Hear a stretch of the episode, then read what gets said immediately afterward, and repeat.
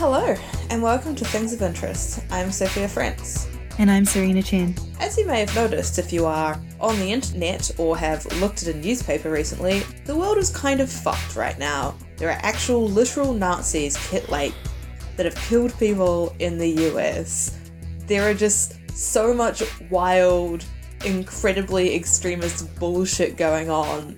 And this episode is where we're going to try and enunciate a few of our ideas surrounding that and just more generally talk about both like the broad concepts behind it, but the fact that I know Serena is and I'm having a bit of a one. Like, we're kind of having like sort of existential crises over the fact that a world which seemed quite stable and like I mean this is also and you'll probably talk about this a little bit more later Serena but like it's a combination of moving from a world that seemed so stable into one that absolutely is not. And the fact that the timing of that has worked out really nicely with like us becoming adults. Like certainly we've both been living out of home for like what 6 or 7 years now. But it's causing a whole lot of feelings to happen for both of us. So this episode is the yelling about Nazis episode. Welcome to it. I guess so. I guess so.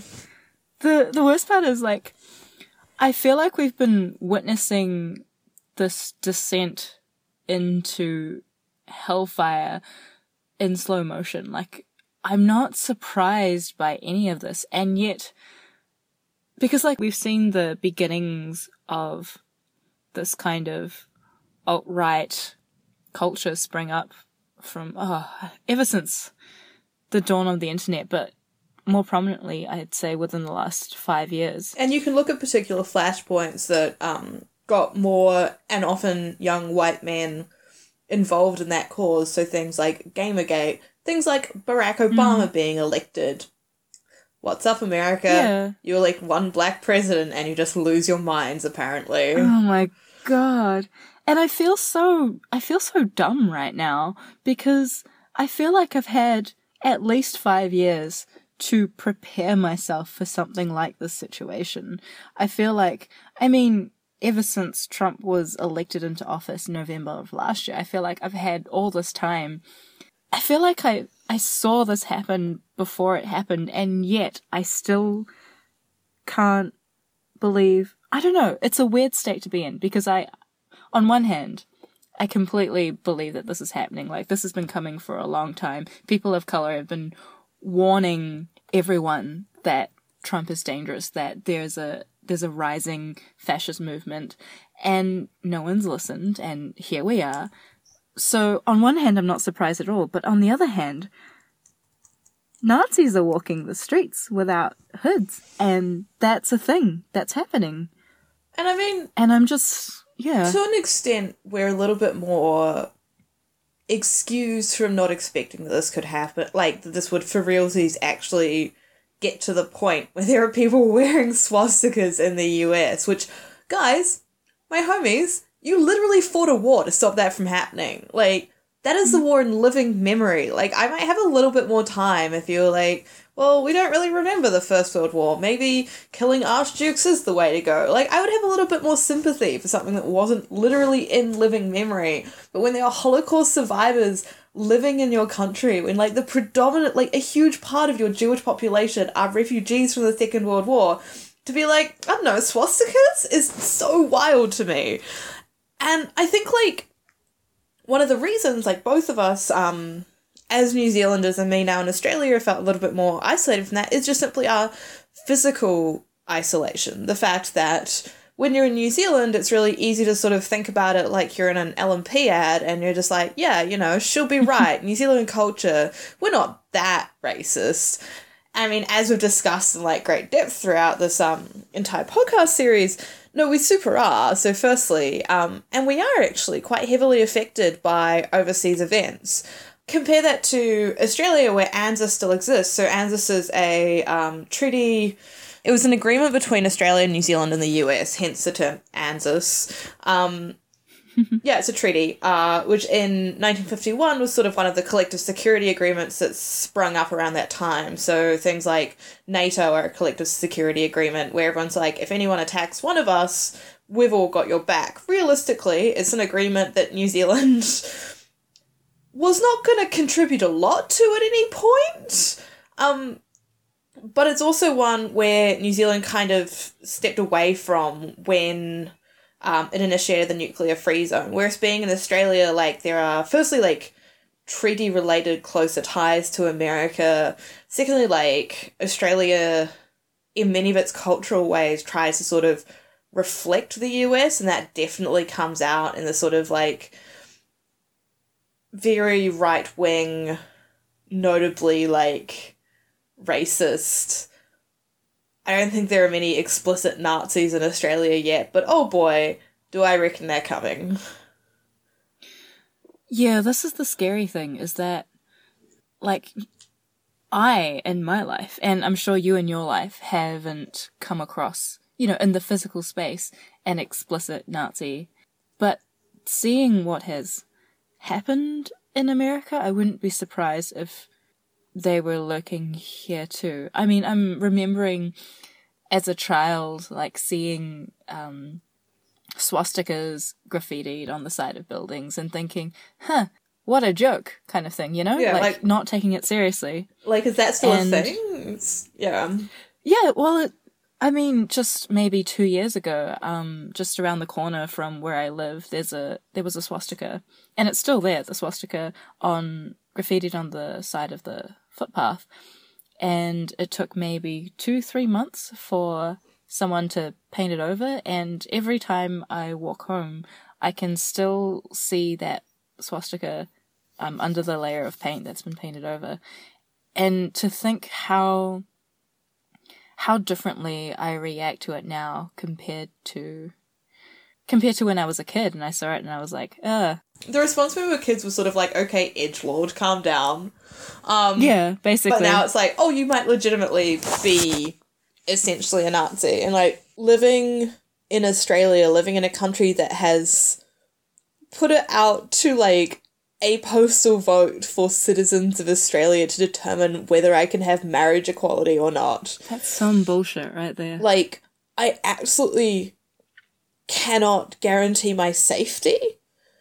Mm. Like, and that's a very real concern of mine. And like, definitely, like, I'm white, I'm well spoken. I've got one of those like upper class accents, which means f- if people aren't from either Australia or New Zealand, they generally go, "Oh, so where in England are you from?" Because classism is alive and well in both of those countries. Mm-hmm. That's something that's always in the back of my mind currently. The fact Yeah, that I just scary. cannot be certain of my safety. I'm sure it is for you as well. Something that bothers me a lot that I think should bother everyone a lot more than it currently does is n- not just I mean taking focus away from the explicit racist neo-Nazis that are marching with like armed and marching down the streets yelling Sieg Heil and blood and soil and Jesus Christ. whatever. Um, something that really worries me a lot are the white moderates who have some sympathy towards. Or, towards or who say shit like, oh no, we need to hear both sides of the story. It's like, you know, one side is like, I'm a literal Nazi and they self identify as Nazis, and the other side is saying, maybe don't kill black people. Like, why the fuck do you need to hear both sides about that? And, um, Rebecca Shaw, who is a writer, uh, comedy writer mostly in Australia, like tweeted about it and she was like, here's a list of like things I don't need to hear both sides on. One, racism, two, homophobia, three, Ross is the worst friend. and it's like, yep, I agree with all No, of those. I, I'd agree with that. I'd agree with that. Yep. and I think like Yeah. it's a very dangerous position to have and to have a family member have and not challenge it because I think like that is essentially the job of people who want to be white allies is you need to you need to challenge your family members. You need to like stand up when they say racist bullshit because otherwise it might be one of them driving that car that like and the woman who died, do you know off the top of your head what her name was? It was Heather Uh, Heather Heyer. Heather Heyer. Mm. And one of the things that like absolutely breaks my heart is that people are going to know Heather Heyer's name. Like, I can already immediately recognize her face. And the reason yeah. that is the case, and this is to take absolutely nothing away from the tragic thing that happened and the fact that it is it was a completely avoidable loss of life, which I am furious about. But the reason we are going to know her name and remember her, and the reason that something might be done is because she is white. Mm. Which leads to a lot of complex emotions. it does. And it's like a lot of the stuff that's been bugging me a lot lately is there's uh there's been a lot of talk about free speech rights and like you know where where do free speech rights for people end essentially? Cloudflare as you may have heard have revoked hosting i think it is uh, the daily stormer was Daily, it? Yeah, yeah the daily stormer. And it's just like i always think it's great to have a conversation about freedom of speech and how important that is, especially on the internet, and how no one, you know, academically, theoretically, no one should ever be able to wake up in the morning in a bad mood and erase a voice from the internet. But in the context of what's happening in the world right now, you know, there's a time and a place for everything. And a big thing that's been really grinding my gears the last few days is the concern trolling essentially. By yeah. a lot of a lot of my like close very good rational white friends. And it's like like I get where you're coming from and I get what you're worried about but we're in a different time and space right now. Like we are, we are in a literally in a different reality than we were 5 6 years ago. And I think it's a perfectly legitimate thing to say is like you know at its essence I think free speech is a good thing when yeah. your free speech is telling people that they should die or encouraging other people that like their lives are worth more than others' lives. Like, that is mm. a bad use of free speech and it should be taken away from you. And there's a very good XKCD about this, which sort of says, like, when you receive criticism from your free speech that isn't silencing you, that's just people saying, we've heard what you have to say and we don't care for it. Yeah. And the thing that's really frustrating is that the the alt right movement, the neo Nazi movement, they know that this is a weakness that they can exploit. They know that that they can cry out free speech and they're going to have rational people support them. And this has, it just disgusts me because it's like, this is an issue that I, I actually care quite deeply about. Um, and it's being weaponized for something disgusting.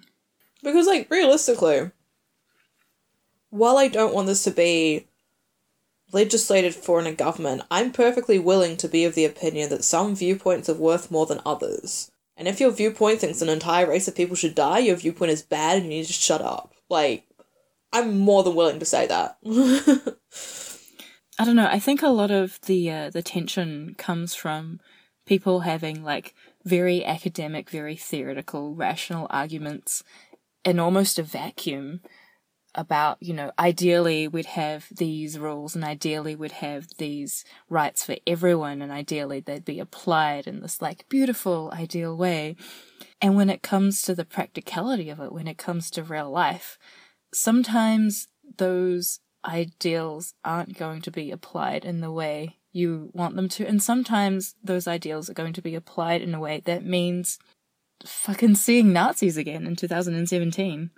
And that's something that I think more rationalists and, you know, you know, like people like you and I, the people of sciency, rationally flavored people.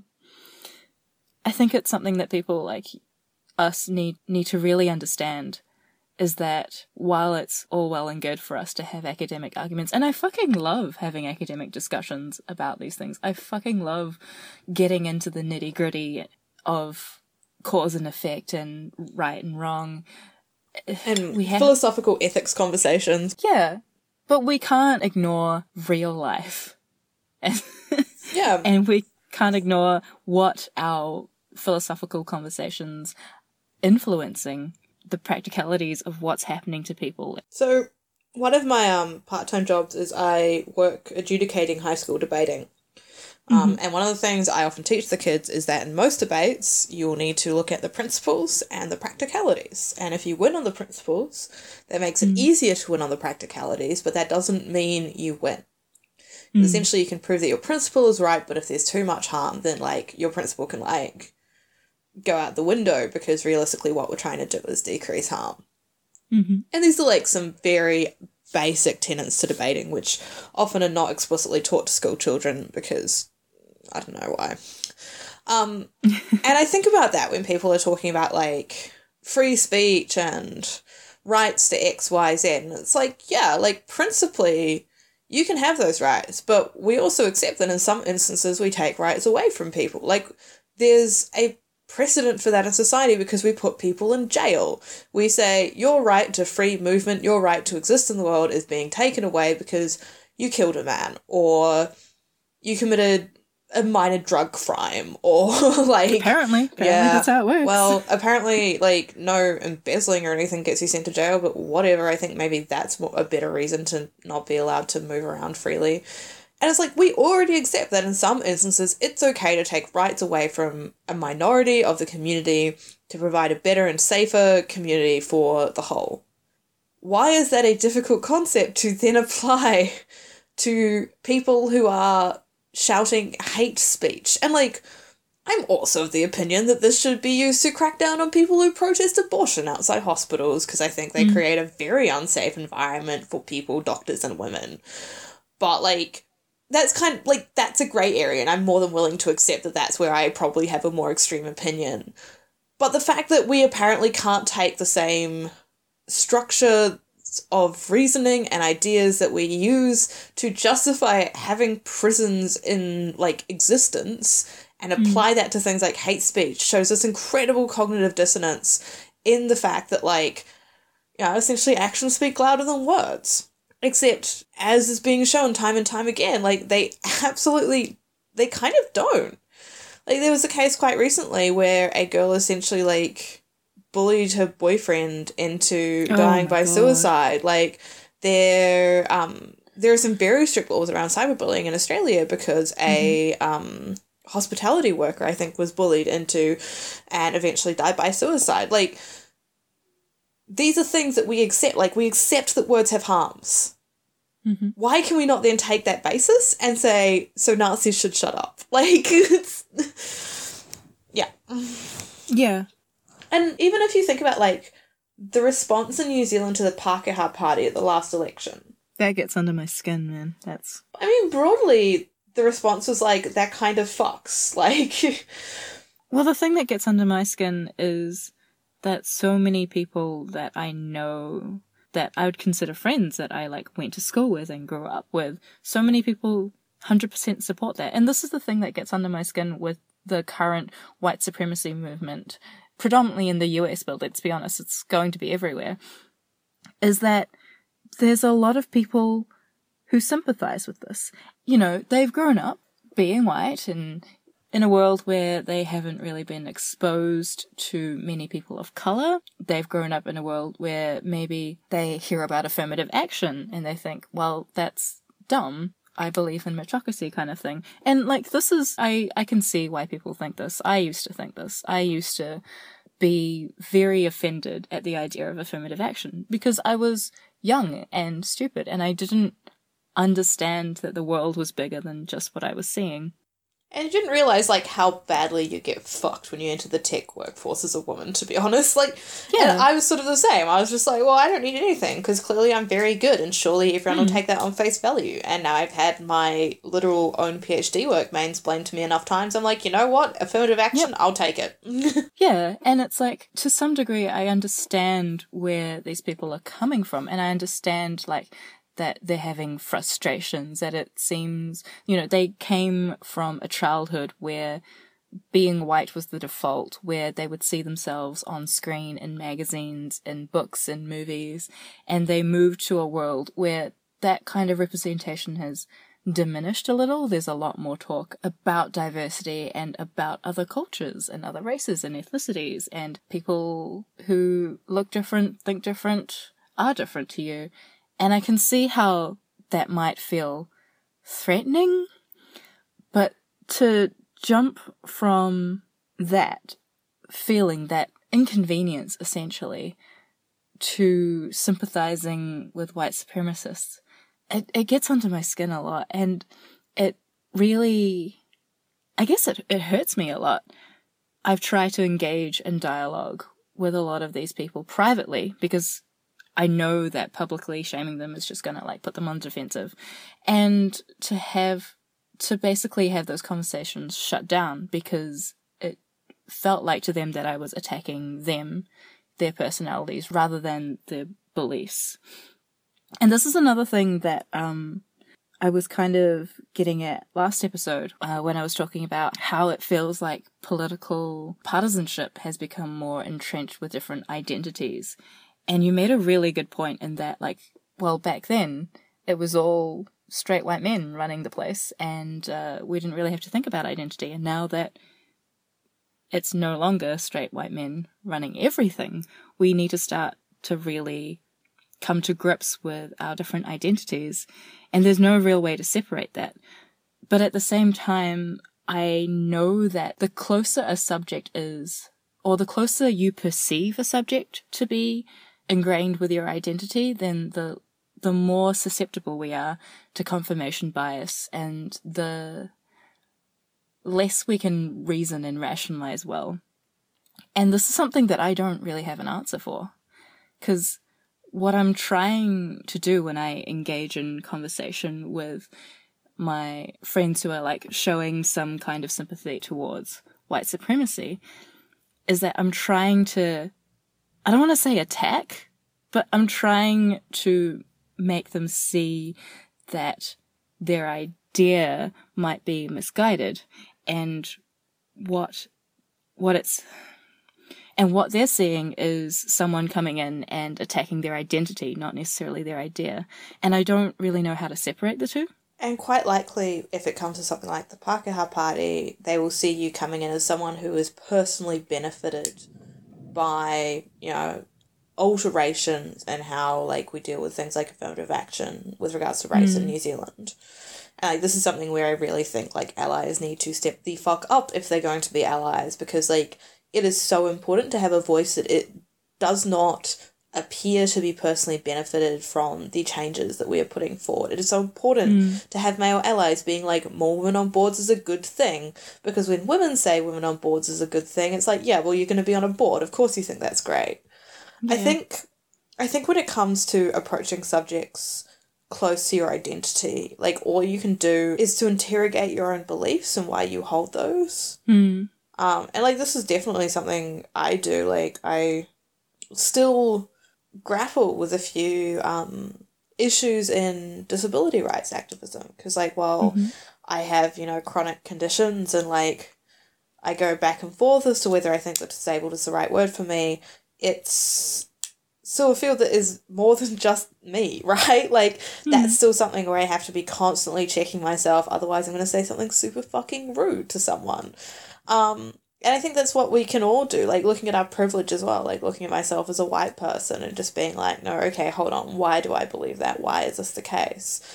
Yeah, I think that's really key. And equally, I do that for things like um, women in science, which is the other one that like I sort of have a lot of knowledge on that I can talk about off the top of my head, where it's like I am very aware that the um, sheer quantities of women going into biological and medical science degrees are like way higher than that of men. Like, mm. that's not a problem. Like, the intake of women into those science degrees is not a problem. And that is something that has changed. And women in science have had to look at that and be like, okay, that's no longer the issue we need to talk about. The issues we need to talk about are the issue of the leaky pipeline. And hey, maybe let's do something about sexual harassment and assault in academia at some point, maybe. Um, Fingers crossed. and so it's just like questioning yourself as much as you question other beliefs. I think is a very good um, process to sort of have in place. Yeah.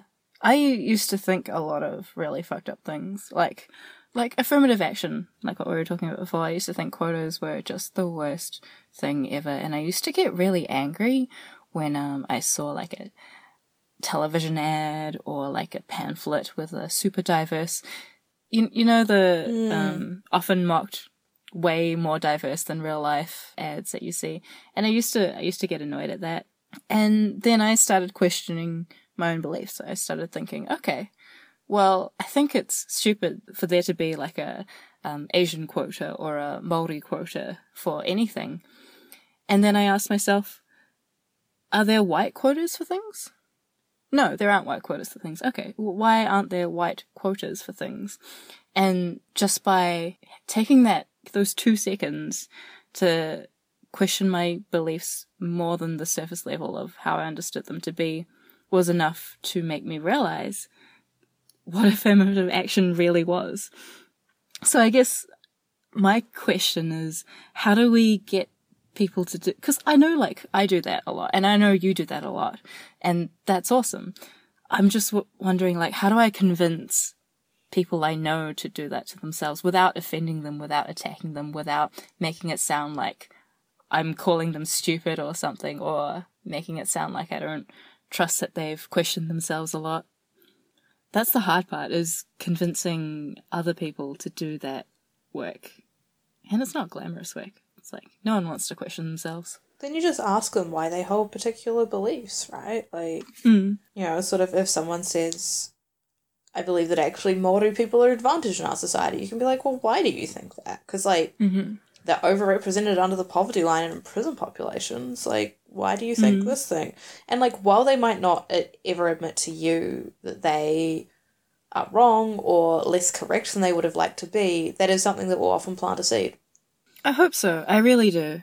you mentioning white quotas made me think about the uh, the lawsuit filed against Harvard University for Ah, yes. enacting limits on Asian Americans, which is wild.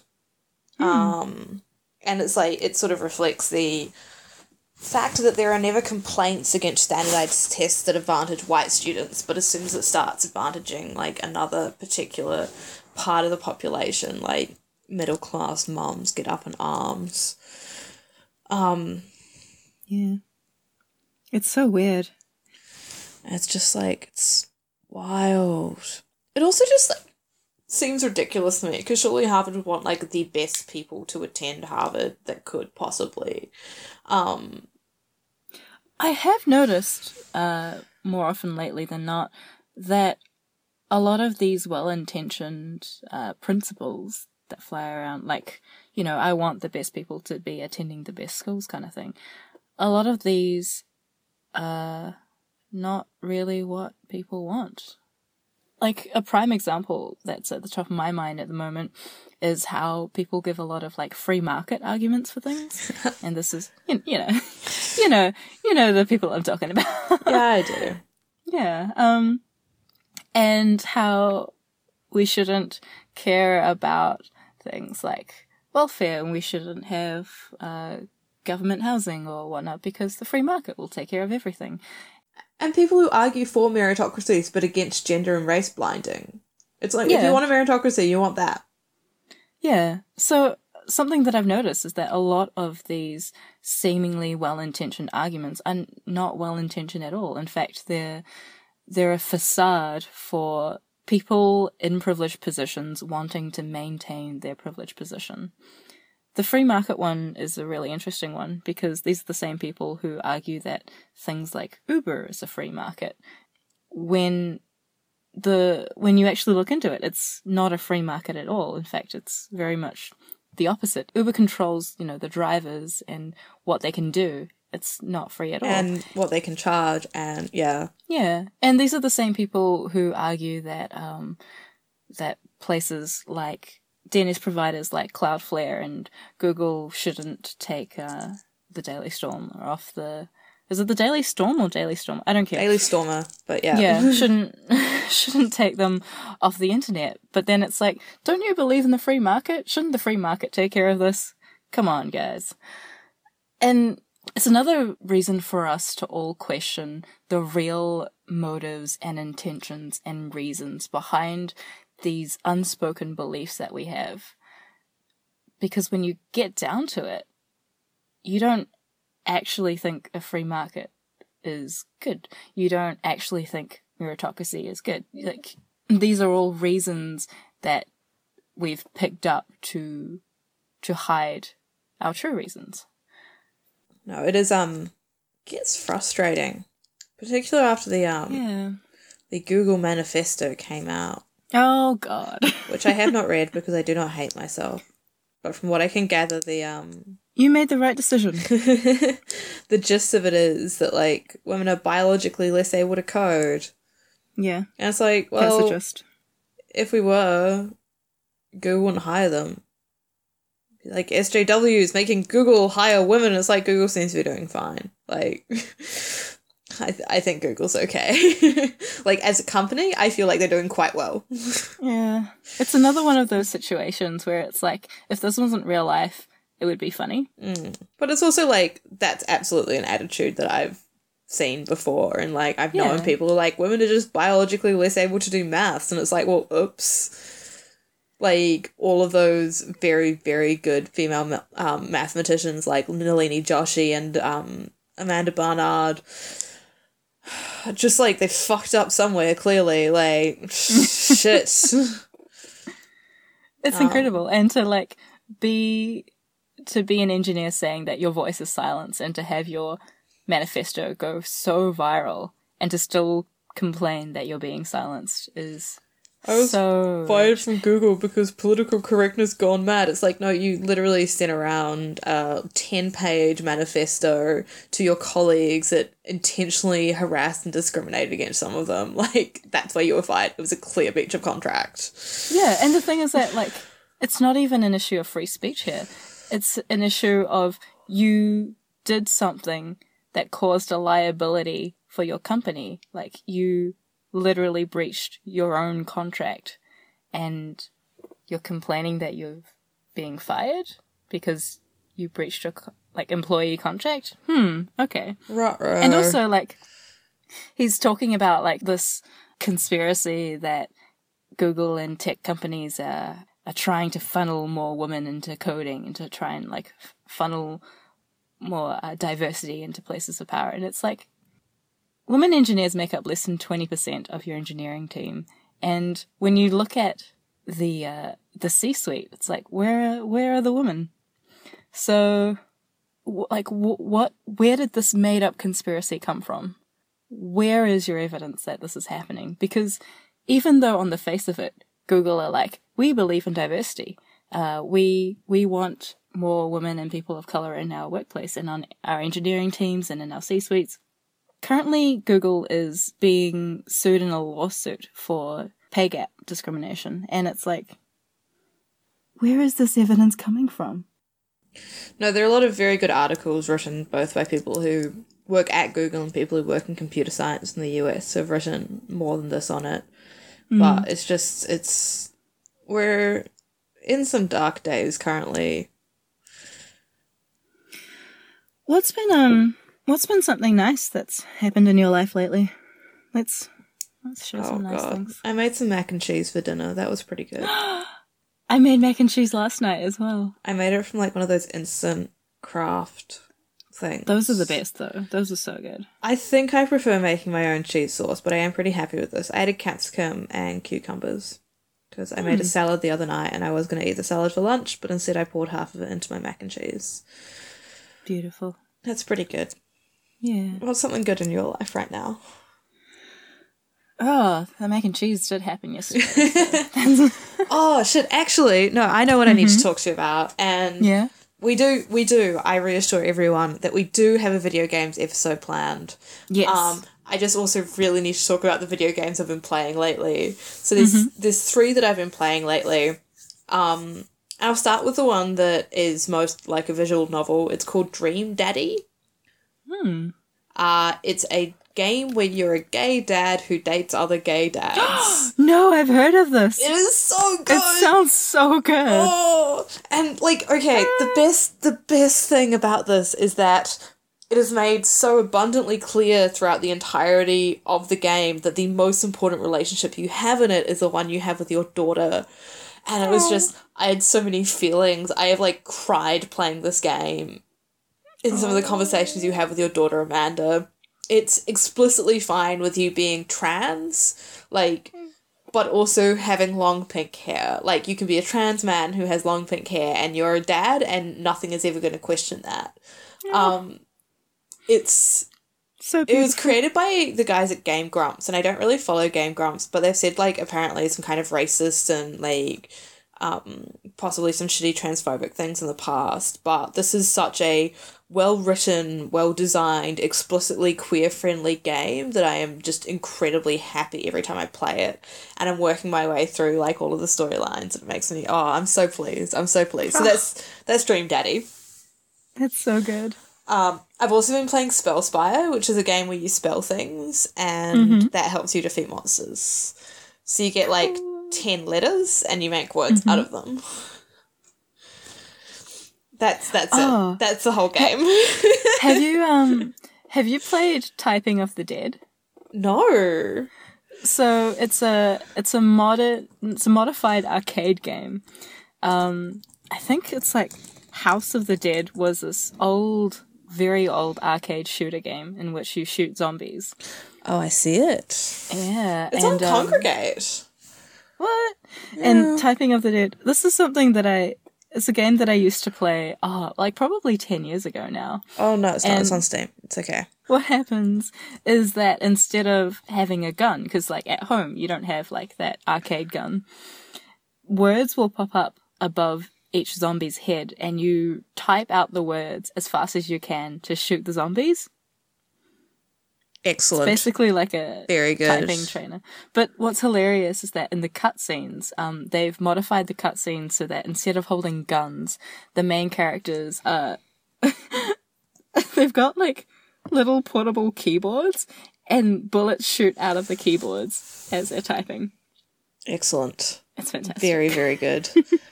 I I just I quite like typing games because I'm very good and quick at typing.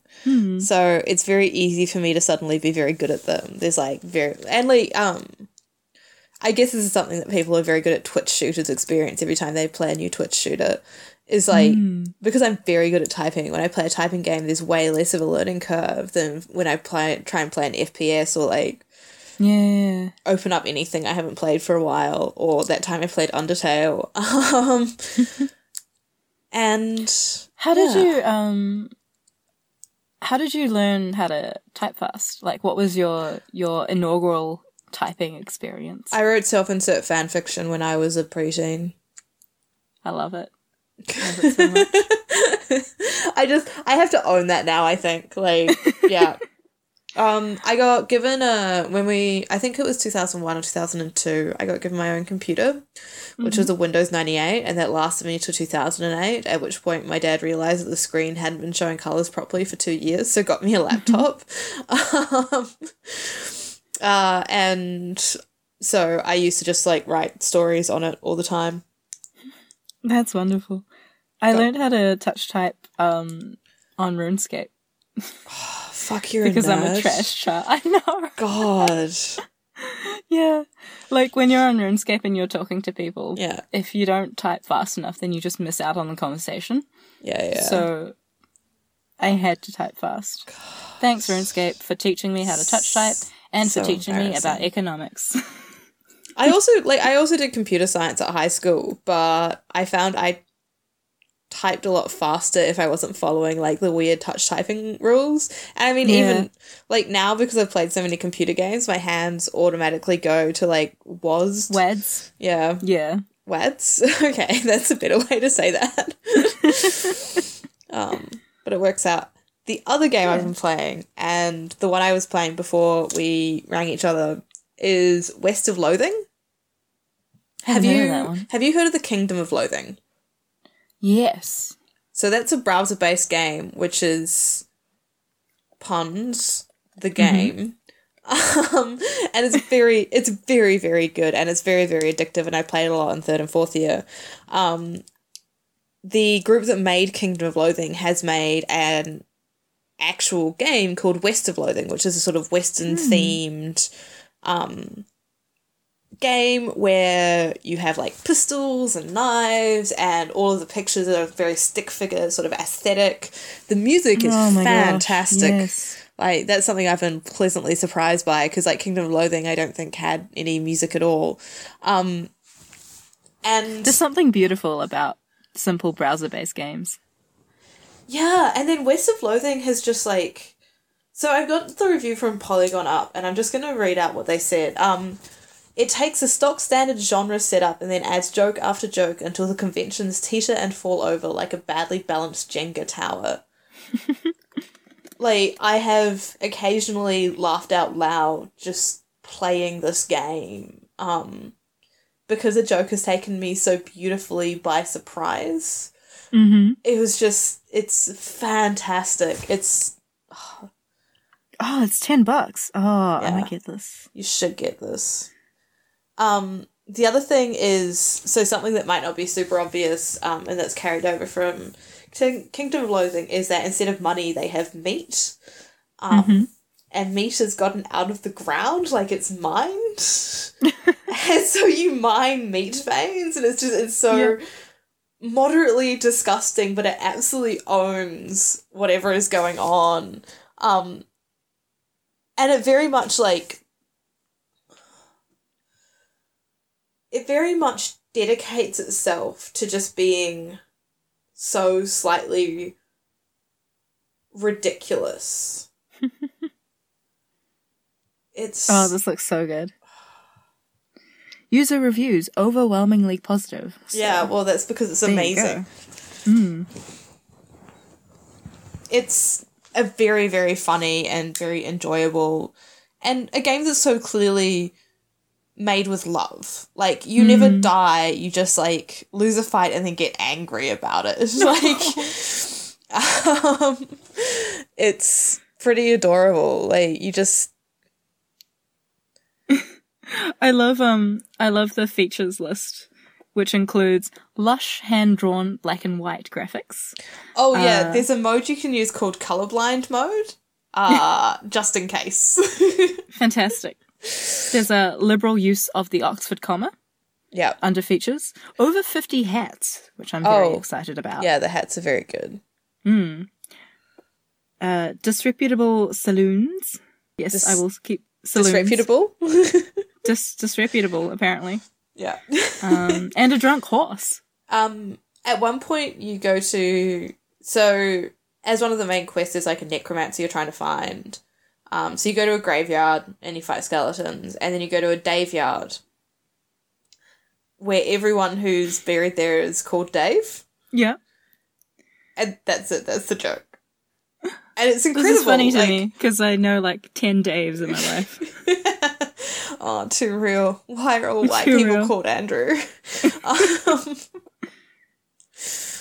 I tried to make the comment in one of my group chats the other day that Sophia Louise wasn't like the most white name. Um, because my brother, my brother's called Harry, hmm and I was kind of being like, my parents gave me a like not classically white name, and they were like, Harry, for this one. Um, and my friends who are not white were just kind of like, no, Sophia is a very white name, and I'm like, yeah, but it's not Katie or Helen, Or Susan. yeah, or Sarah. But yeah, West of Loathing is a beautiful game, and you should definitely play it That's fantastic. and ruining Oh. your life. Something that's happened recently. Mhm. Um, I went to judo on Tuesday, and one of the instructors came up to me and was like, "We're gonna grade you next next week." That's So I'm exciting. gonna go. Yeah, I'm gonna go for my yellow belt. Oh my god, so cool. I have to like learn the names of things and do them properly. So is judo one of the ones where you like redirect energy, or is it one of the ones where you get to punch people? so there's no punching, no kicking, no striking. Um, it's just yeah, it's about throwing people basically and using their weight and their momentum against them. It's It's- really cool. Very cool. And um, I've been watching a bunch of action movies as of late because they're you know they're lovely, nice, brainless things to bask in. and um, I was watching John Wick 2, which Excellent. is the the Keanu Reeves movie. Yeah. And what's awesome is that like I'll be watching the fight scene and I'll recognize specific judo moves that he starts pulling out, Oh my god. and I'm just like, I know what you did there. So that's been quite delightful. Mm. Have you seen Atomic Blonde yet? No, I haven't. I hear it's very good. Charlize Theron is the James Bond that she was always meant to be. Yes. That is something I'm very keen to see. I've also nearly finished my book, which is quite nice. Um, so I've been reading. We talked about like maybe having a bit where we talk about what we're reading, but we always Yeah. end up actually talking about the topic for ages. But today's topic was super depressing. Yeah. So here we are. um, it's called The Immortal Life of Henrietta Lacks. Um, So there's a particular cell line called HeLa cells, HeLa for Henrietta Lacks, um, that's used in a lot of medical technologies, and they were the first immortalized cell line that could be grown. Um, and they were isolated from a cervical cancer from the woman Henrietta Lacks, who was a black woman, um, who was not informed of like the fact she was having a sample taken or what would be done with the samples or any of that. And they became the sort of first immortalized cell line in the world and are really important for medical research. And the woman who wrote this, Rebecca Skloot, um, went and talked to all of Henrietta's surviving family members and asked them, you know, sort of how they felt and what they remembered. And for some of them, like, she went through the process of, like, going to Johns Hopkins, where the initial sample was taken, and looking at cells and, like, seeing their, um, so it was their, uh, Henrietta's children, so they got to see their mother's cells for the first time, which was incredible. Like, it was absolutely wild. And yeah, so I'm most of the way through that book. Um, That sounds fascinating. Wow. it is. It's, I think, a very good window, a very respectfully written window into a very important part of medical history that's often sort of discarded. Like, for a lot of people that we have cell samples from, particularly immortalized lines, they're either like patients, so like we are explicitly banned from saying who they're from, or no one I think really knows who they're from. So, like the HEK lines I'm working on, they're human embryonic kidney cells. Um, they have a very neuronal like profile, so it's thought they were um, initially isolated from a chunk of the kidney that was quite heavily innervated. Like, I don't know who it's from. Might be on record somewhere. I don't know. Hmm. Whereas HeLa, like, it's literally in the name. And for a while, they, like, lied about who they were from and referred to the woman who donated, in air quotes, um, the cells as being called Helen Lane. Um, but no, it was Henrietta Lacks. It was a black woman from, I think, Clover, Virginia. So most of the way through that. Cool. I just read that in bed some nights. That's really pretty good. cute. Are you reading anything right now? I I'm reading too many articles and not enough books, which is the classic problem of our age. Mm-hmm. Yeah, um, something really fascinating that I have been reading, and let me just because it's on my nightstand. Let me just uh, step out of my wardrobe and something quite interesting that I have been working very slowly through. I must admit, very slowly, is um this paper from a couple of months ago, and by a couple I mean like April, so a while ago, and uh, it's published in Physical Review Letters. It's sciencey, and um, it's about how by constructing a Hamiltonian, which is like an equation for you can think of it as an equation for the energy of a system, Mhm. and by constructing that, you can distill with some mathematical magic the zeros of the Riemann zeta function Oh, nice. which means that if uh, if you're successful in constructing this very specific Hamiltonian, then you solve the Riemann hypothesis, which is very exciting. But I'm very out of practice in the physical in the physics realm, uh, so every time, like every paragraph, I have to refer to a whole bunch of things that I've forgotten.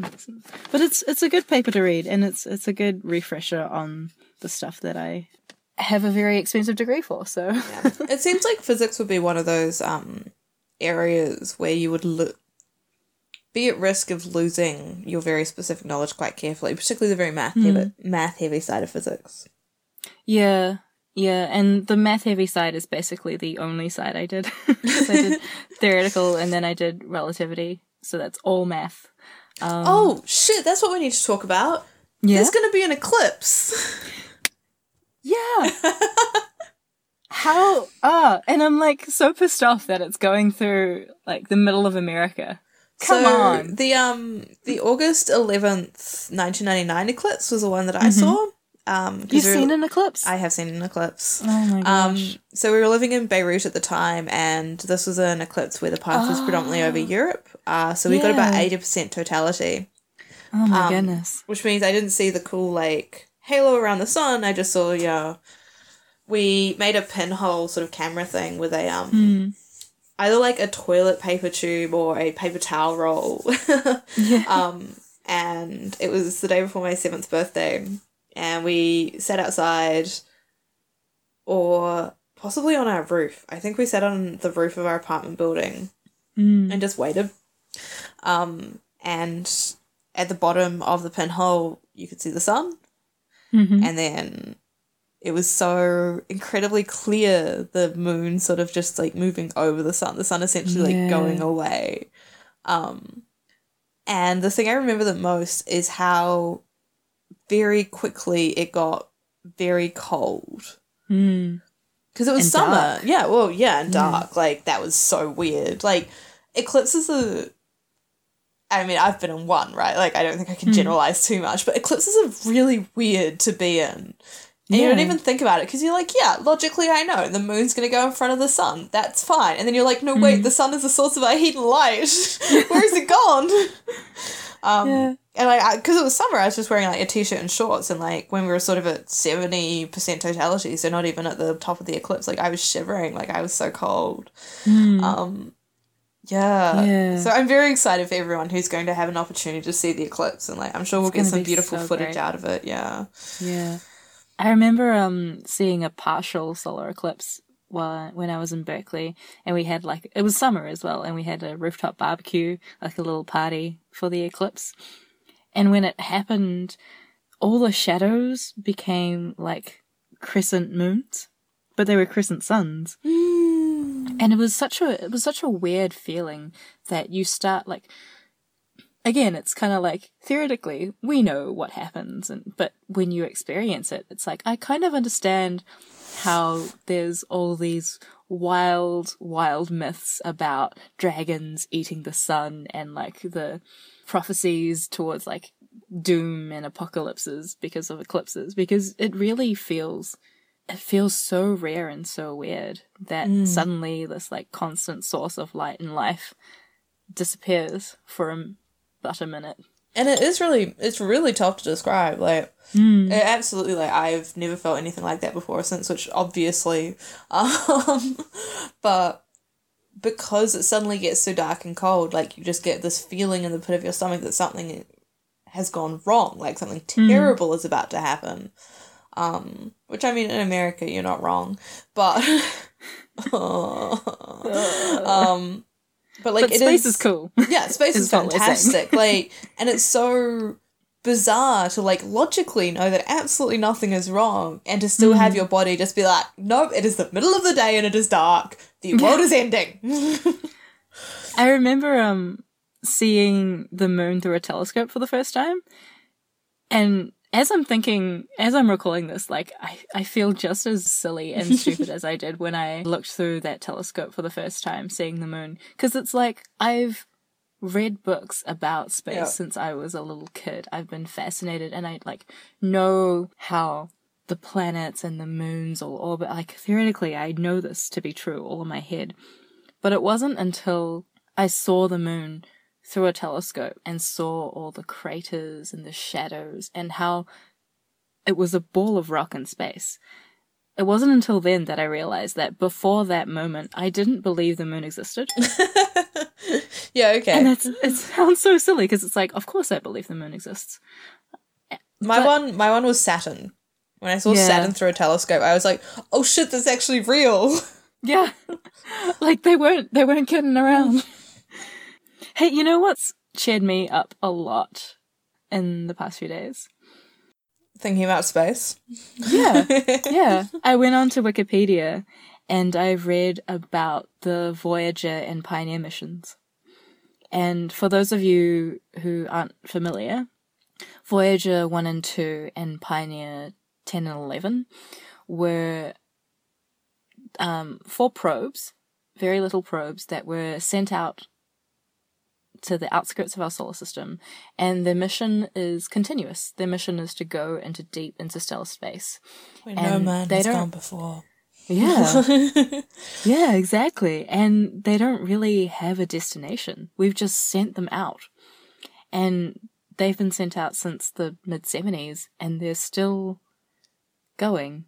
And Voyager two has, I think, has recently left the heliosphere. I might be getting the four a bit mixed up because they were sent at different times, but I mean they're they've all passed Pluto. They're on the outskirts of our solar system, and very very quietly they're still trying to send back messages to Earth, and that's just just an incredible thought to try and even visualize, even grasp the immensity of distance between where we are and this little thing that we've made. And it must feel incredible to be one of the people who worked on or contributed to the Voyager or the Pioneer probes. To think Yeah. that something you made is as far away from Earth as like any human created thing, like barring some shitty radio waves that are real bad by the time they get out there. Like, hmm. that's wild. Yeah. That definitely makes me feel a lot better. I don't know about you, but yeah. feeling a bit better about life, contemplating the vastness of space and how tiny and insignificant we are. Yeah, I think you can like think about space or like cool animals. We have a puppy now. That's pretty cool. Oh. Wait, did you just say you have a puppy now? Oh, yeah, I did. Tell me everything. Okay. uh, we have a puppy. His name is Leap. He's one of the types of dogs that look like little bears. Oh. Um, he gets very excited. He really likes me. Um, so he's normally out the back in our yard or in my housemate's room because my housemate sort of has a really huge room and it's just like I have a puppy that lives with me in this room now. Um, and he whenever he comes into the main house, he'll come to my room to see if I'm there, and if I'm there, he'll get very excited and he'll put his paws on me. Uh, we call them thunder paws sometimes. Because one of the first tricks he learnt was like if we put our hand down or our foot down, he'd put his paw on top of it. So cute. Ah, He's very Blessed. fluffy. Um, he's very good. He's still a puppy, so he's still very little. So sometimes he'll play a bit rough and he'll like give you a little nip, and then as soon as he's done that, he'll look it better. oh. It's just like this is fantastic. Mm, it's very good. So he So makes beautiful. me he makes me feel better. Dogs are good. Cats are good. Dogs are fantastic. Cats are fantastic. Should we end the We, episode? we should. I think. Yeah, I think that's think a pretty that's good really summary. Like dogs and cats, A plus plus. Episode over. Fantastic. Right, I've been Sophia Frentz, and I'm Serena Chen. and you've been listening to Things of Interest. Uh, remember to like us on Facebook. We're on Twitter at Casting Interest. You can email us, castinginterest at gmail.com. You can leave a review on iTunes if you want. This episode was unusual, so I really couldn't give a shit. Um, I hope we cheered you up yeah. with the last part. Like, Yeah. I hope you appreciated this episode if you didn't necessarily enjoy it. hmm.